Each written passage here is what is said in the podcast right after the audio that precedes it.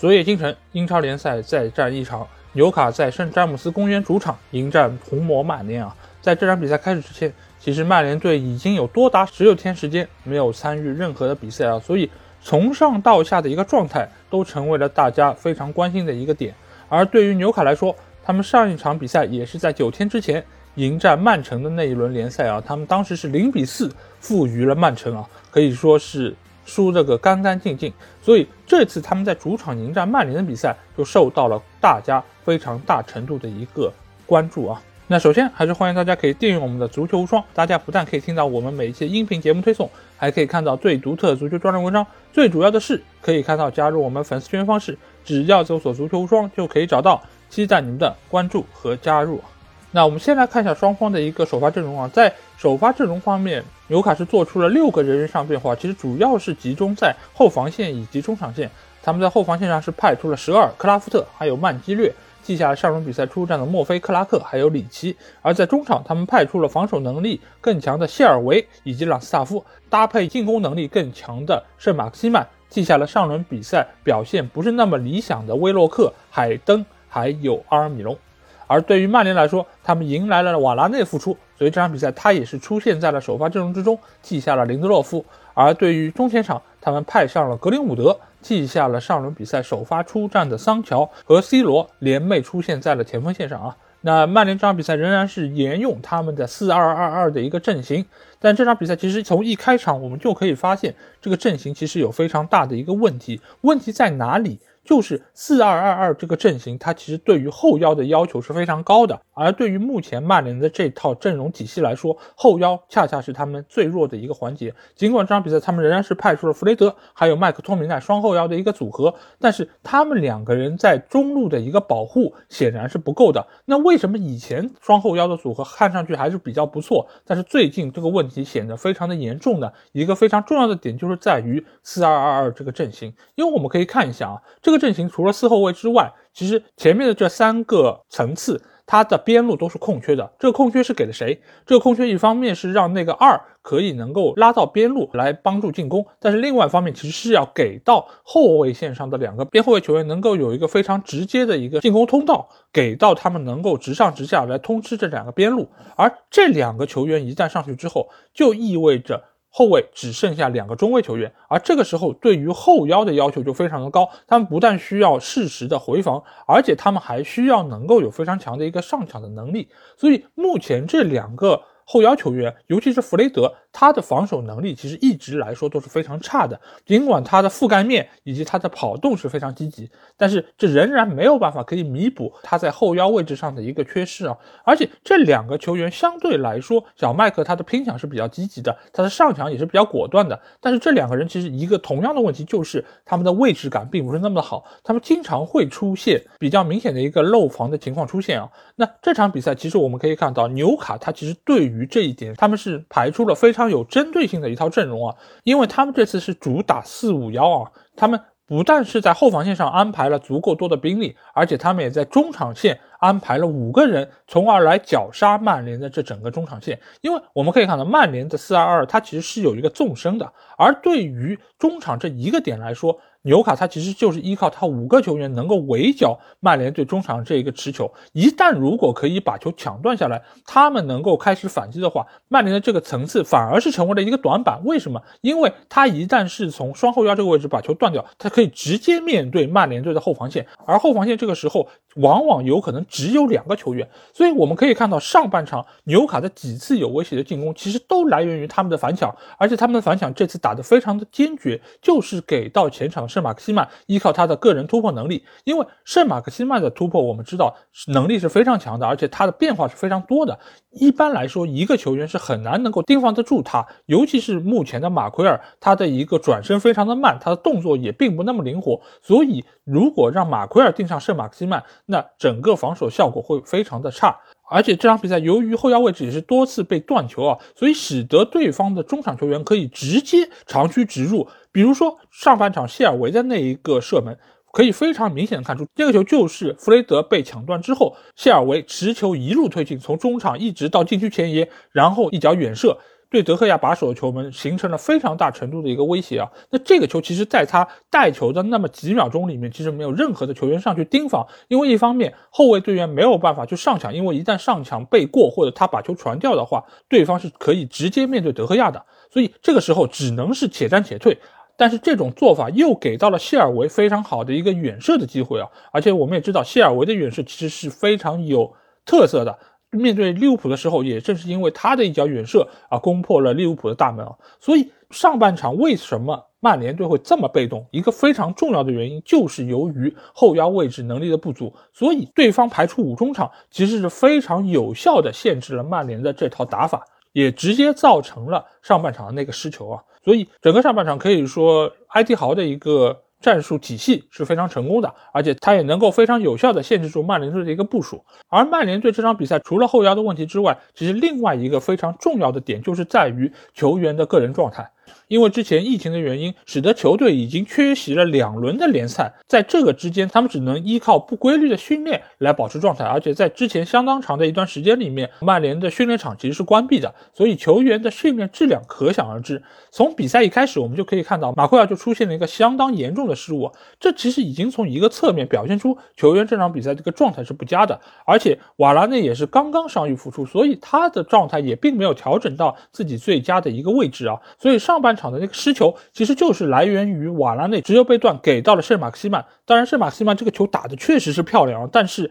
仍然没有办法能够掩盖曼联队在防守端的一个问题。而且这场比赛不只是防守端，在进攻端，其实球员状态也是比较的糟糕。C 罗在这场比赛中又给我们奉献了一次射门踢空的一个场景啊！这种球其实对于职业球员来说，更不要说是对于 C 罗这样的世界级球星来说。其实都是非常业余的一个失误啊，但是 C 罗已经连续几场比赛给我们奉献了这样的一个状态，我个人觉得还是非常的替他而感到担心啊。而对于其他球员来说啊，格林伍德这场比赛先发出战，但是整个上半场对他来说几乎是形同梦游啊，我们很难能够在场上看到他的一个表现，所以在中场休息的时候，而朗尼克就果断的做出了人员的变化啊，就是用伤愈复出的卡瓦尼换下了格林伍德。而中场则是派出了桑乔替下了表现不佳的弗雷德啊，使得整个阵型从四二二二变成了四幺三二。这个时候，其实曼联队已经是想要放手一搏了，因为这个时候比分已经是落后了。你再通过这种四二二的层层推进，其实已经不具有任何的意义。所以他们是撤下了一个后腰球员，增加了一个进攻球员。这个时候，整个进攻的态势确实是略有好转。但是我们也知道。后腰已经非常薄弱了，这个时候再撤下一个后腰，显然是一种非常搏命的打法。就是我要么就是能够将比分扳平，甚至反超，要么就是可能面对更多的一个失球。而场面上来说也确实如此，就是曼联确实在下半场创造出了一定程度的机会，而且拉什福德的表现是非常出色，在外围的那一脚电梯落叶球，其实是给到了杜布拉夫卡非常大的一个威胁，而且他在这场比赛的进攻方面确实是给到了曼联相当大的一个提升，相比于。其他那些球员来说，他的状态算是不错的。而在防守方面，由于少了一个后腰，确实是给到了对方更多的一个反击机会，尤其是以圣马克西曼为首的整个。纽卡的一个反击群啊，因为这场比赛其实纽卡的一个打法真的是相当有针对性。除了他们囤积中场的这套打法之外，整个进攻方面其实他们就是围绕圣马克西曼来展开的，而配以其他球员的一个外围骚扰，比如说乔林顿上半场其实他也有多次持球推进，包括远射的一个威胁，包括这场比赛替补上场的阿尔米隆，其实也是围绕在圣马克西曼周围，因为圣马克西曼一旦带球。曼联一定需要至少一个球员上去围堵，而这个时候圣马克西曼完全可以选择自己单干，或者说是将球分给后插上的球员。所以整个纽卡的打法是非常的多样，而且他们的质量也是非常的上乘啊。因为我们无论是从这场比赛的一个数据统计来说，还是从场面上的一个表现，都可以看出纽卡有威胁的射门是更多的，而且他们的射门质量也是更高的。如果不是因为这场比赛德赫亚的一个神奇表现啊，曼联真的是没有可能能够拿到哪怕一分啊，甚至有可能会迎来一场两球或者三球的大败。不过好在在下半场，由于曼联队在进攻方面的一个提升啊，依靠卡瓦尼将比分扳平。这场比赛其实我觉得卡瓦尼的表现还是非常不错的。一方面是因为他刚刚伤愈复出，能够达到现在的这样一个状态，我觉得是值得肯定的。而另外一方面，尽管赛后有人会诟病说卡瓦尼是浪费了几次机会，但是其实我们可以仔细来看一下这两次机会啊，一次就是他在面对杜布拉夫卡的时候采取那脚挑射，最后被对方的后卫解围。因为这个球其实从他起脚的那一刻，其实离门将已经非常近了。你如果是采取映射的这种方式，其实很容易被门将扑出。所以他采取挑射这一个方式其实是没错的。只是呢，这个球力量有些过轻，而对方的防守队员又非常积极的回防到位，所以才能够将球解围。本身来说，这个选择其实没有太大问题。而对于中场之前桑乔抢断对方门将之后传给卡瓦尼的那个球，我个人觉得，其实那个球卡瓦尼没有选择射门，其实也是对的，因为他其实离球门非常远，而且门前已经有多名对方的防守队员在那边等待着补防，所以这个球他是选择要挑传给到 C 罗。让更加靠近球门的 C 罗能够完成射门，但是这个球他在对方门将的一个压迫之下，这个球传的稍微有点过大，所以没有办法能够让这次进攻成功的转换为进球。所以整个来说，我觉得如果要怪罪卡瓦尼的话，一方面我觉得是怪他。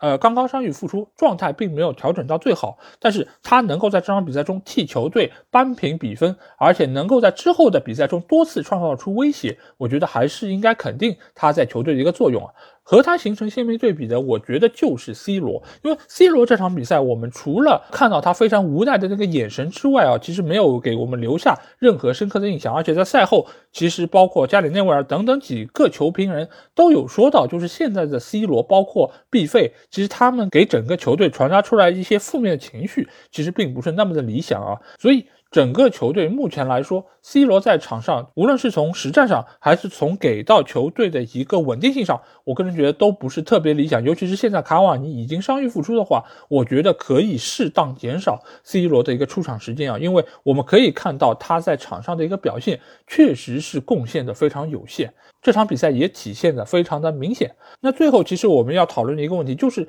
自从索夏下课之后，朗尼克上台。整个球队的一个实力似乎又回到了之前那么一个状态啊，就是防守也防不住，进攻好像也并没有那么理想。从赛后朗尼克对于球队的一个评价来说，他似乎是把更多的理由找到了球员的状态上面。一方面是觉得失误过多，没有办法可以限制住对方。但是我个人觉得，从目前的这套战术体系来说，我觉得朗尼克其实也是有一定程度的责任啊。因为首先就是他推行这套四二二的打法是不是非常适合曼联这套班底。因为曼联的球员，我们知道他们其实每一个球员都有自己非常适合的位置，以及他们非常习惯的一套打法。之前这套配置和人员其实都是按照所下的那套四二三幺来安排的，所以你强行把这些球员放到你这个四二二的阵容里面。其实是有一点点削足适履啊，因为作为一个好的教练，其实他应该是能够按照现有球队的一个班底来打造自己的阵容。但是你如果所有的队伍到你手里都是要强行打四二二的话，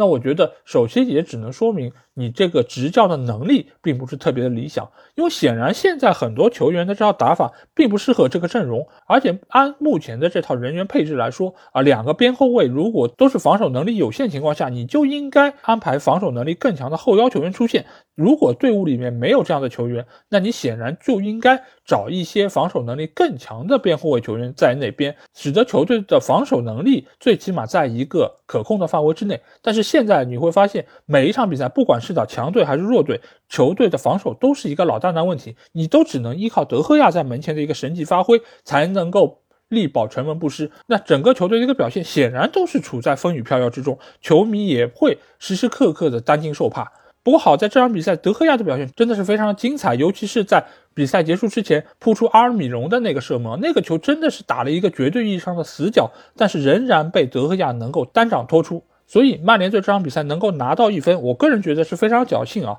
而。对于整个曼联队未来的一个走向，我并不敢有太多的一个乐观啊。尽管冬窗马上就要打开，球队也说会从市场上买入一个非常有实力的后腰球员，但是我觉得就目前这套阵容来说，你难道能指望仅仅依靠一个新引进的后腰球员就能够改变目前场上的一个战局吗？我其实并不敢那么乐观啊。而且我觉得对于现在的朗尼克球队来说，他应该想想是不是能够找到一个更加适合球队的一个阵型啊，因为。在短期之内，其实很难能够凑齐他所要的四二二这套阵容，而且在半年之后，他也将卸任。新的教练又可能有新的打法，所以我觉得目前来说，对于朗尼克来说，他最重要的一点就是用好手上现有这批人，让他们个人的一个能力可以做到最大化，而不是像这场比赛对纽卡一样，每个球员似乎踢的都很别扭，而且他们踢的也并不开心，因为其实明眼人都能够看出来，每个球员在场上踢的都不快乐，他们都没有办法能够发挥出自己最好的一个状态啊。所以曼联队在这个赛季的一个最终的表现，我觉得从这场比赛已经可以看出，并不是那么的顺利和顺风顺水。但是我对于这批球员的一个能力，还是有相当大程度的一个信心。而且我觉得，只要有像卡瓦尼这样一个每球必争的球员在，球队的未来还是有相当程度的希望。只是需要整个教练组做出更行之有效的一些措施，能够止住目前的这个颓势。好，那这期节目基本上就这样。如果你听了我节目，有什么话想对我说，欢迎能够在评论区留言。如果你想要和我直接交流，也可以来加我们群，只要在微信里面搜索“足球无双”就可以找到。期待你们的关注和加入。那这期节目就到这里，我们下一期的英超精华节目再见吧，大家拜拜。